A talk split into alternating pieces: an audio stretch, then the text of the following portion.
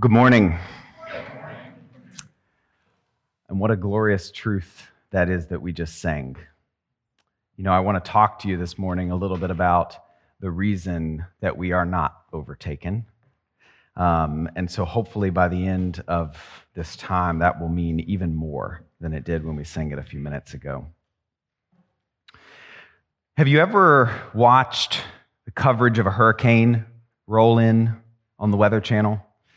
Um, if you're like me, I, have done that. Uh, and you watch Jim Cantore, decked out in Weather Channel blue from head to toe, standing there, holding on to a light pole. The winds are raging 150 miles an hour. He might not even make it through the broadcast. He's screaming into the microphone, telling you how crazy it is, and you're like, You're an idiot. What are you doing?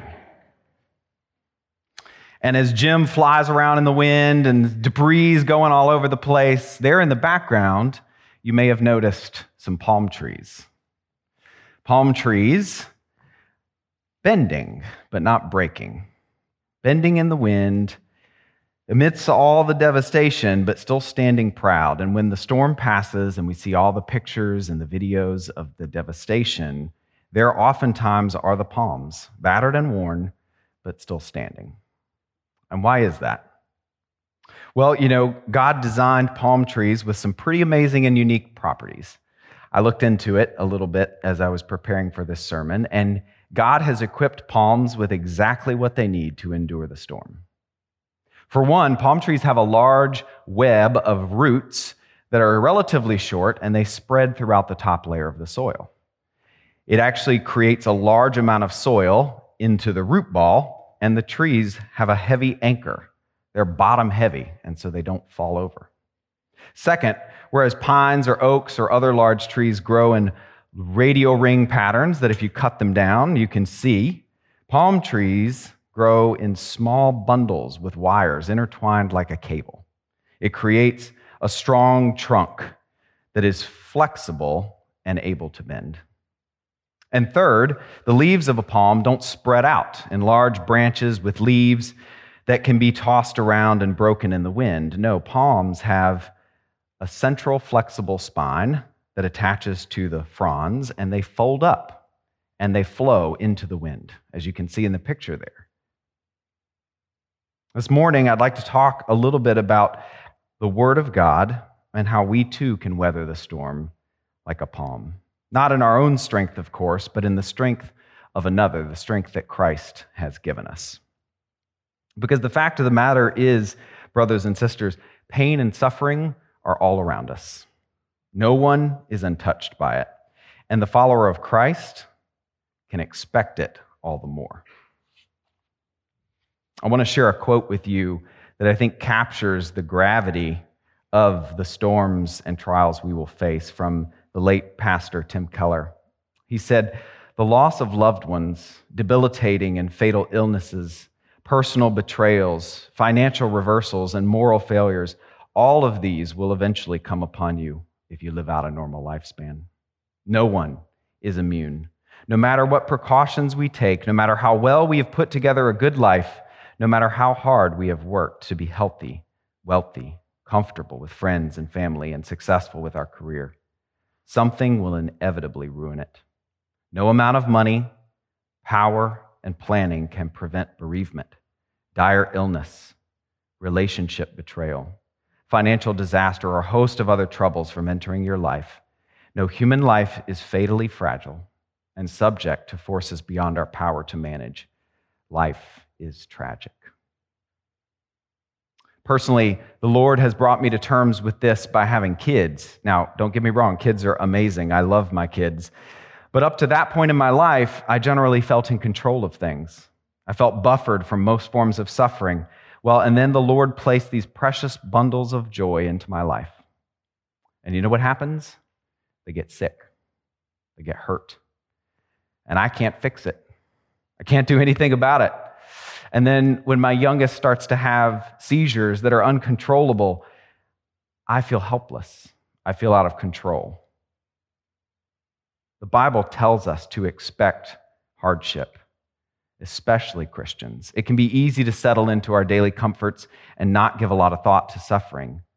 But God's word is clear that followers of Christ will face trials and tribulation, outright spiritual warfare, suffering, and even death. Some of it may take the form of persecution, but much of it will probably take the form of life's difficulties. But regardless of how it shows up in our lives, you can bank on it. The storm will come. Jesus tells us so. In the Gospel of Matthew, chapter 10, verse 38, Christ says, Then they will deliver you, speaking to his disciples, up to tribulation and put you to death, and you will be hated by all nations for my name's sake. In the Gospel of John, Christ says, In the world you will have tribulation, but take heart, I have overcome the world. And in the Gospel of Luke, chapter 9, verse 23 to 24, he's speaking to a crowd of people. He said to all, If anyone would come after me, let him deny himself and take up his cross daily and follow me. For whoever would save his life will lose it, but whoever loses his life for my sake will save it. Now, I say this not to conjure up some guilt in you and me for the lack of suffering we may be facing, but rather to remind us of the gospel's calling on our lives. I know for me, it's incredibly easy to live in a Christian bubble, almost insulated from the secular world. As somebody who works from home full time, it gives me a rhythm that I can be pretty carefree about the costly steps for the sake of the gospel. But this is not what God has called me to. It is the Christian life to charge headfirst into the world, not to withdraw from it. Now, before we get to the passage this morning, I want to address what I'm going to call two myths that can tend to get into our thinking when it comes to these storms of life. The first is that we think at times that suffering is generally fair. Do you know what I mean? In the sense that we think in the back of our mind that suffering is more or less like karma. And that thinking is insidious. It seeps into our way of thinking, Christian way of thinking. When we aren't experiencing suffering, it can be easy to see it out there somewhere in somebody else's life, and we try to explain it. Right? You get what you deserve. What goes around comes around. Well, if you had just this, there's a tinge of justice and logic to it, isn't there? And there's just enough of that justice and logic to it at times that we can spread God's justice on top of karma like icing on a cake and explain it away. But the reality is, suffering is far more complicated than that. And sometimes, or maybe even oftentimes, we can't make sense of it. And it doesn't seem fair. And I don't want you to take my word for it. I want you to hear this tension in Scripture. From the prophet Job, he says, Why do the wicked live, reach old age, and grow mighty in power? Their offspring are established in their presence, and their descendants before their eyes. Their houses are safe from fear, and no rod of God is upon them. They spend their days in prosperity, and in peace they go down to Sheol. They say to God, Depart from us. We do not desire the knowledge of your ways. What is the Almighty that we should serve him? And what, do prof- what profit do we get if we pray to him? You know, seven of the Psalms cry out to God, How long, O Lord? Speaking to the suffering and the weightiness and the unexplainable nature of it. The prophet Habakkuk also helps us see this tension. He says, O Lord, how long shall I cry out for help and you will not hear me? Or cry to you violence and you will not save? Why do you make me see iniquity? And why do you idly look at wrong? Destruction and violence are before me, strife and contention arise. Of course, my point here is not that God is unfair. No, no, God is perfectly fair and just. My point is that we may need to acknowledge that suffering at times in this life may not make a bit of sense. It might not be fair or seem fair. We might cry out and groan, and it is okay to sit with and wrestle through that tension. A second myth that I want to point out and address is that suffering is pointless. Now, there's a bit of a prevailing narrative in our society today that we need to do whatever we can to stop all avoidable and senseless suffering. Well, and I don't necessarily disagree with that. Of course, as Christians, we mourn for the afflicted and we vigorously seek justice. Yet, we must also recognize that above all things, good and bad, we have a sovereign God who has a masterful purpose in the midst of pain. Suffering, in and of itself, is not the enemy. Suffering is the result of a fallen and broken world and of a sinful humanity that has rebelled against its creator. And in fact, it is often through suffering that some of the most powerful transformations of the heart occur. Scripture is overflowing with reminders of this. In 1 Peter chapter 4, verses 12 to 16, the apostle says, Beloved, do not be surprised at the fiery trial when it comes upon you to test you, as though something strange were happening to you. No, but rejoice insofar as you share Christ's sufferings, that you may also rejoice and be glad when his glory is revealed. If you are insulted for the name of Christ, you are blessed, because the Spirit of glory and of God rests upon you. But let none of you suffer as a murderer, or as a thief, or an evildoer, or as a meddler. Yet if anyone suffers as a Christian, let him not be ashamed, but let him glorify God in that name. Paul says in Romans 8:28, and we know that for those who love God, all things work together for those who are called according to his purpose. And in Hebrews, the author says, But we see him who for a little while was made lower than the angels, namely Jesus, crowned with glory and honor because of the suffering of death, so that by the grace of God he might taste death for everyone. For it was fitting that he, for whom and by whom all things exist, in bringing many sons to glory, should make the founder of their salvation perfect through suffering. And so the very death of Christ, the ultimate injustice and suffering, was fully planned and fully ordained by God the Father. It wasn't a mistake, it was on purpose. It wasn't that the Jews and the Romans plotted against him. It wasn't that this was a pointless death that happened despite Jesus' best efforts to avoid it. No, this was purposeful. This had a point.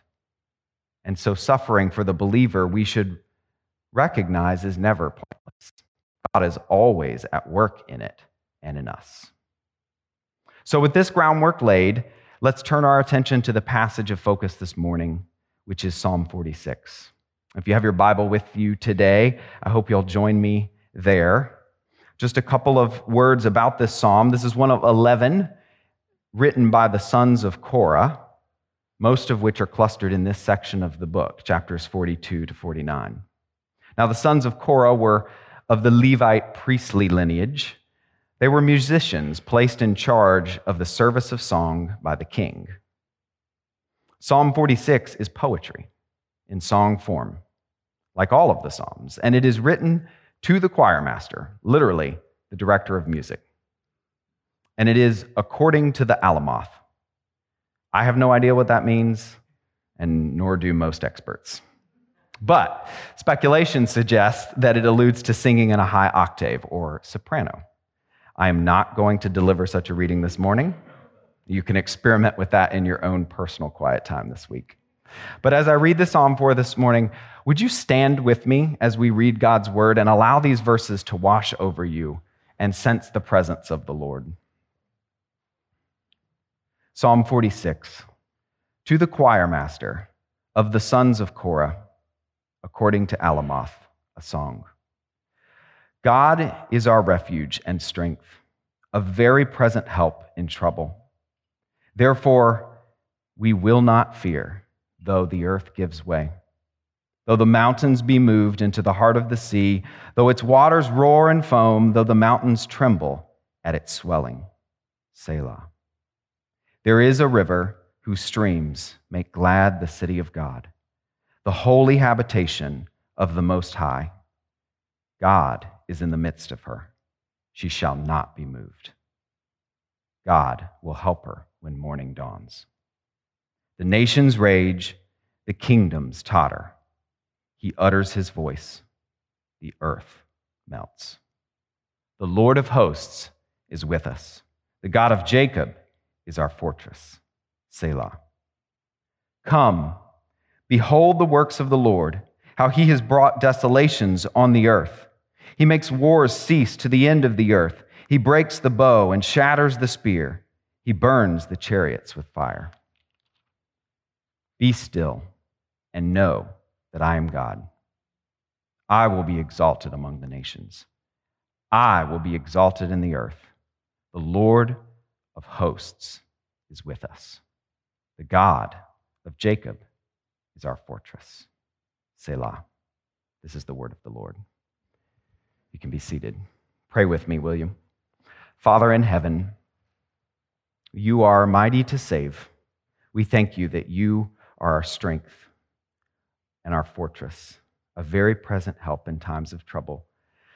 May we receive your word, what you have for us today, Lord. May my flesh not inhibit it at all. May your Holy Spirit be among us, strengthen us, help us to see how we can trust you no matter what comes in our lives. We love you and we thank you for Christ. In his name we pray. Pray. Amen.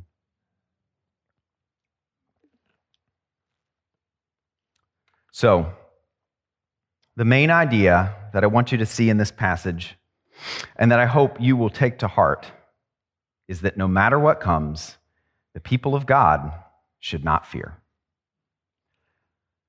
No matter what comes, the people of God should not fear. Look at verse 2. We will not fear, it says. And so that begs the question when should we not fear? Well, verse 2 continues into verse 3, and it says, Though the earth gives way, though the mountains be moved into the heart of the sea, though its waters roar and foam, though the mountains tremble at its swelling. Pause for just a minute and take that in. That's pretty vivid imagery. I mean, these mental pictures of a natural disaster and fury help us connect with life overwhelming us. Think of a mountain. It could be Mount Mitchell or Mount Denali or Mount Everest. Those are not especially movable objects, right? They're quite predictably stationary. And we all expect them to stay right where they are. In fact, if they moved or were consumed by, say, water, we would find that shocking. And so, what the psalmist is saying here is that even if the thing in your life that seems most dependable, most immovable, gives way, do not fear. That's quite a statement. If Mount Mitchell ends up underwater, we've got a problem. Now, I was trying to present to you this morning a picture of a mountain underwater. Turns out there are none. I Googled it for quite a while, and as I was sitting there in my chair Googling this, my son came over to me and he said, Daddy, what are you looking at? I said, Well, I'm trying to find a picture of a mountain underwater and I can't find any. And he said, I'll draw you one. and so here you have it a mountain underwater. Thank you, Jackson. But don't miss the point here. We aren't just talking about little inconveniences and difficulties. We are talking about any and every kind of storm that might come your way. The psalmist, though, goes out of his way to mention the life altering thing that might hit us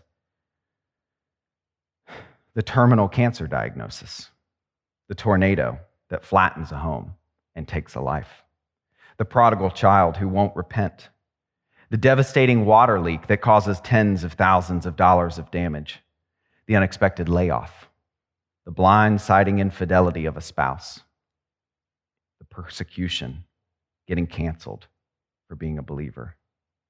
It says, The earth gives way, we will not fear. Verse 6 gives us another mental picture of what should not cause us to fear. It says, The nations rage, the kingdoms totter.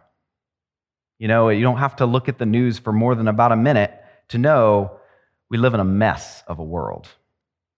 Wars break out, governments rise and fall, One party takes control, the other is sidelined. The Supreme Court rules abortion is legal. The Supreme Court rules abortion is unconstitutional. Nuclear war is a spark away from reality. Fox News, on one side, laments the erosion of the America that once was, and MSNBC laments the America that never has been. It's easy to get caught up in all of this noise and to be consumed by it. Now, hear me, I'm not saying Christians shouldn't care about these issues. No, of course we should. These are important issues. But what I am saying, and what the scripture is saying, is that the geopolitical rumblings and shifting of American politics and society should not shake the Christian. This is not our home, friends. We are aliens in a foreign land. Yes, even the land of the free and the home of the brave. For the Christian, America the beautiful is not our home. It is but a vapor in time eternal. Our hope, our security is in and with our eternal Father. And so, to summarize, whether the very ground we stand on shifts from underneath us or the world around us rages, we as followers of Christ are called not to fear. To put it more plainly, you've probably heard the saying, God won't give you more than you can handle. Well, I'm not so sure, actually. The psalm seems to suggest otherwise. The imagery here seems to very much be something that I am not equipped to handle. And I think that is quite the point. What is that one thing that for you, if it happened, you don't think you could handle? If God took it away, if that happened to you, you have no idea what you would do or how you would carry on. For that thing, the psalmist is saying, though the earth gives way, though the mountains be moved into the heart of the sea, though its waters roar and foam, though the mountains tremble at its swelling, we will not fear. Now, all this begs the question why should we not fear? Why should we not fear? On what grounds should you and I buy the argument that we are not supposed to be afraid when something as crazy as a mountain being moved into the heart of the sea, when life crashes around me, not to fear? Well, the psalm gives us three specific reasons, three rock solid truths that we can lean into when the storm comes and when the fear and the worry and the anxiety start to well up within us. And so let's consider each one of them. The first is that God is a trustworthy helper and protector. God is a trustworthy helper and protector. Look at verse 1. The song starts out with a glorious and important truth about our God. It says, God is our refuge and strength, a very present help in trouble. Your Bible might have a footnote like mine that says very present could be read as well proved. I kind of like both. Our God, on the one hand, is very present, He's right there, He's with you, ready and willing to help. But He's also well proved, tested, dependable, and trustworthy. It says He's a refuge, a refuge, a condition of being safe or sheltered from pursuit, danger, or trouble. He is also strength. He possesses power, infinitely so. And in providing us refuge from the storm that we face, his power is sufficient to protect us. Now, notice here that the language that God is using is about weathering the storm. The language doesn't seem to suggest that God's going to fix the storm or stop the storm.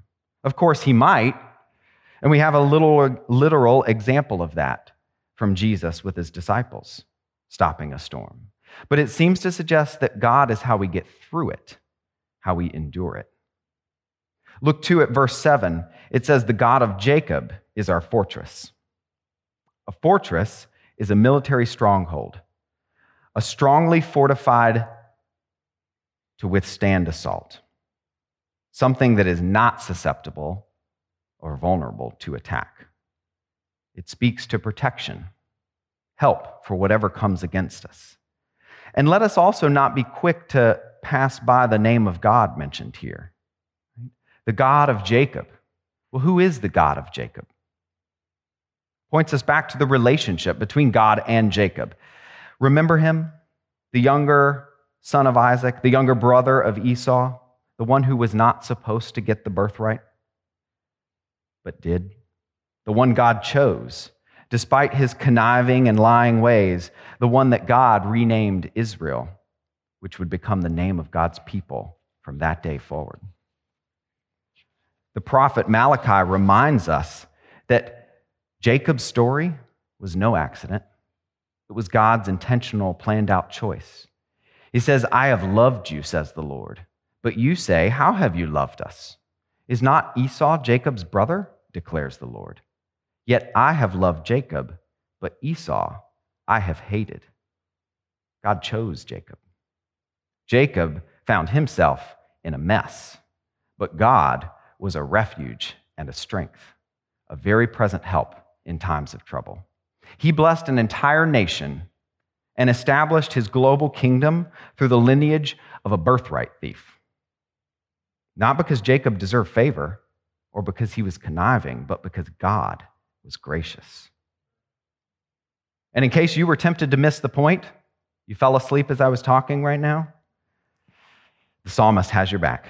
He repeats it again in verse 11, word for word. At the end of the psalm, remember the God of Jacob is our fortress. He's reminding us of his history with his people and just how trustworthy he is. And so, the first reason we have not to fear is that God is a trustworthy helper and protector. He is faithful, He is a refuge, He is our strength, He is a fortress, and we can depend on Him always. No matter what comes, the people of God should not fear. And now, a second reason why that is the case is that God is with us. God is with us. Look now with me at verses 4 and 5. In contrast to the preceding verses, 2 and 3, which paint this tumultuous picture of chaos and crisis, we have here a stark juxtaposition. A scene of fury and devastation a scene of peace and stability and blessing. There is a river whose streams, it says, not roaring, not foaming, not swelling waters, but gently flowing streams that make glad the city of God, the holy habitation of the Most High. God is in the midst of her. She shall not be moved.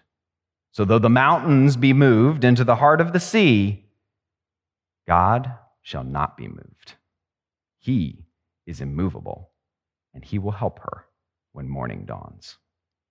There's so much that we could unpack from these verses, but I want to keep it focused on the notion that God brings peace to his people by being with them. This harks back to a promise that Yahweh made to his people. In Leviticus chapter 26, verses 11 and 12, it says, I will make my dwelling among you, and my soul shall not abhor you. I will walk among you and will be your God, and you shall be my people. You see, God is saying to this nomadic, landless, pitiful people of His that He had chosen them and that He promised to be among them in peace and stability. They would have no more wandering, no more running together in the same place in peace. Isaiah picks up on this too.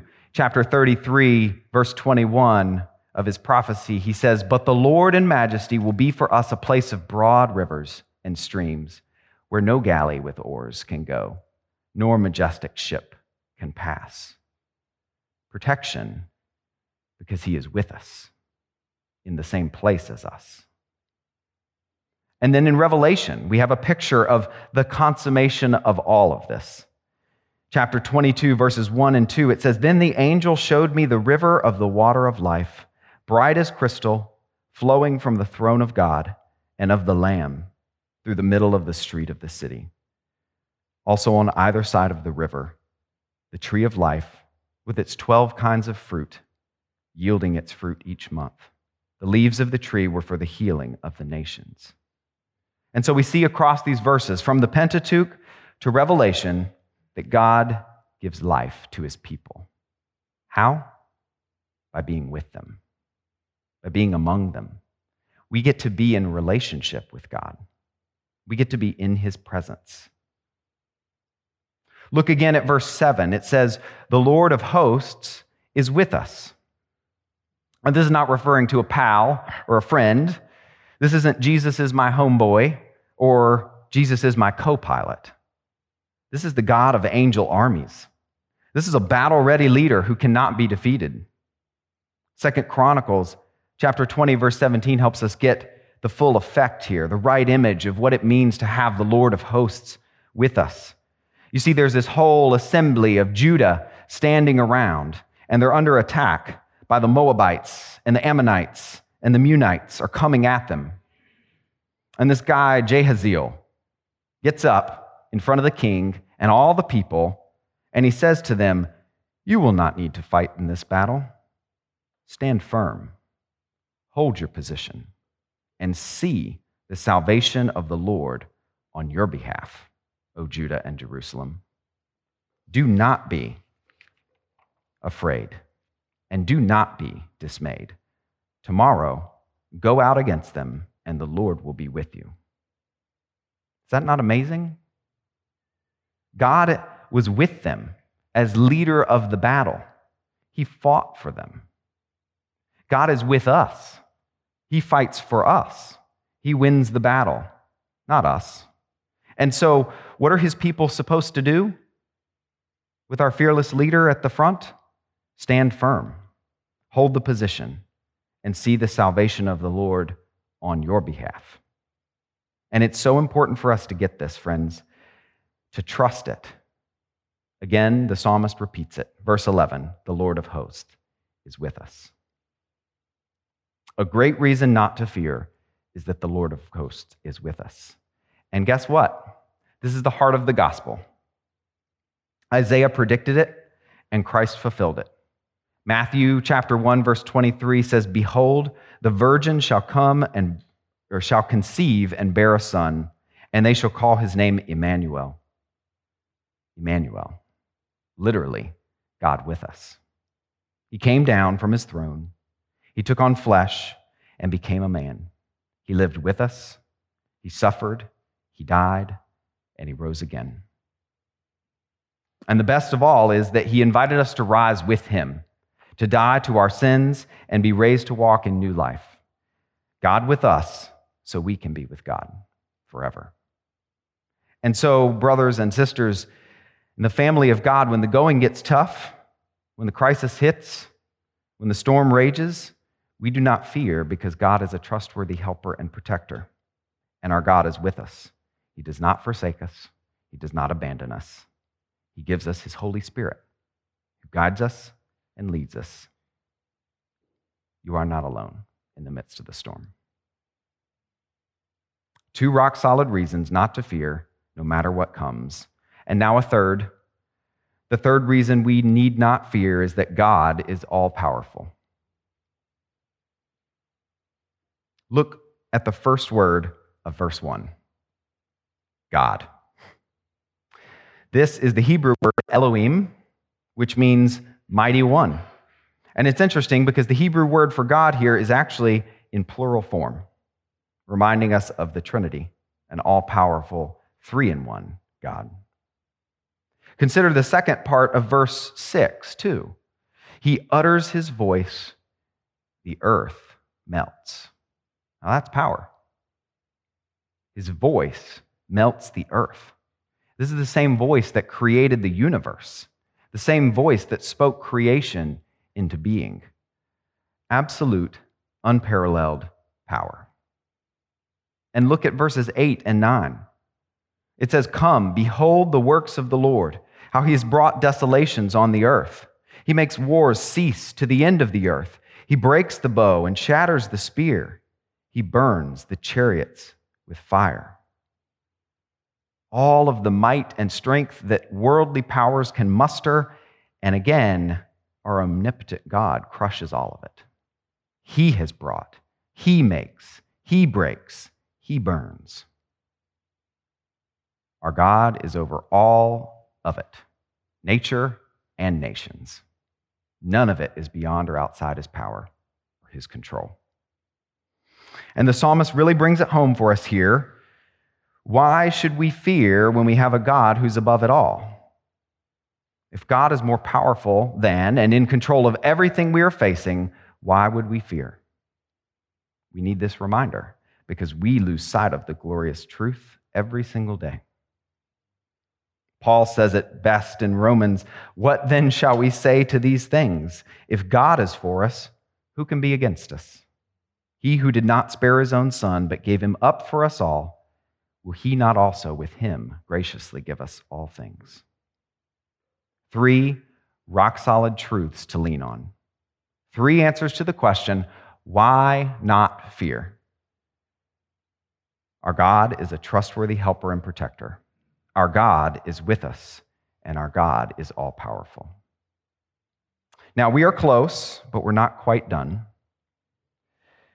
These truths are the foundation, the unshakable, immovable evidence that the psalmist has laid out to convince us that fear for the Christian is not an option. But he doesn't leave us there, and that's good news. The psalmist gives us two very helpful, practical encouragements for how we can apply these truths to our lives. And so, how do we overcome fear? How do we overcome it? In the face of any storm and trial, two things to see. The first, from verse 8, is to behold. Verse 8 instructs us behold, to see, literally to observe something that is remarkable or impressive, something worth seeing. This is not behold John playing golf because that is very uninspiring and not worth seeing. No, this is behold our great, all powerful God. Come and see what he's done. See the works of the Lord. See how powerful he is. See how in control of all of it he is. In order to apply these truths to our lives, we have to see them. And how do we see them? How do we behold the works of God? Well, we engage the revealed word of God, the Bible. It is the secret map to the hidden treasure of life.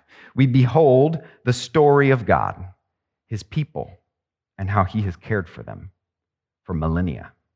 We see how God carried his people from being nobody, nowhere, to sending somebody somewhere so that everyone everywhere might hear of him and be with him. And friends, don't wait for the crisis to hit to start beholding. Start beholding right now, today. Because frankly, the more saturated you are by God's word, by the story of who He is and what He has done for His people, and the more quickly your heart and mind will call it to memory when the storm does hit.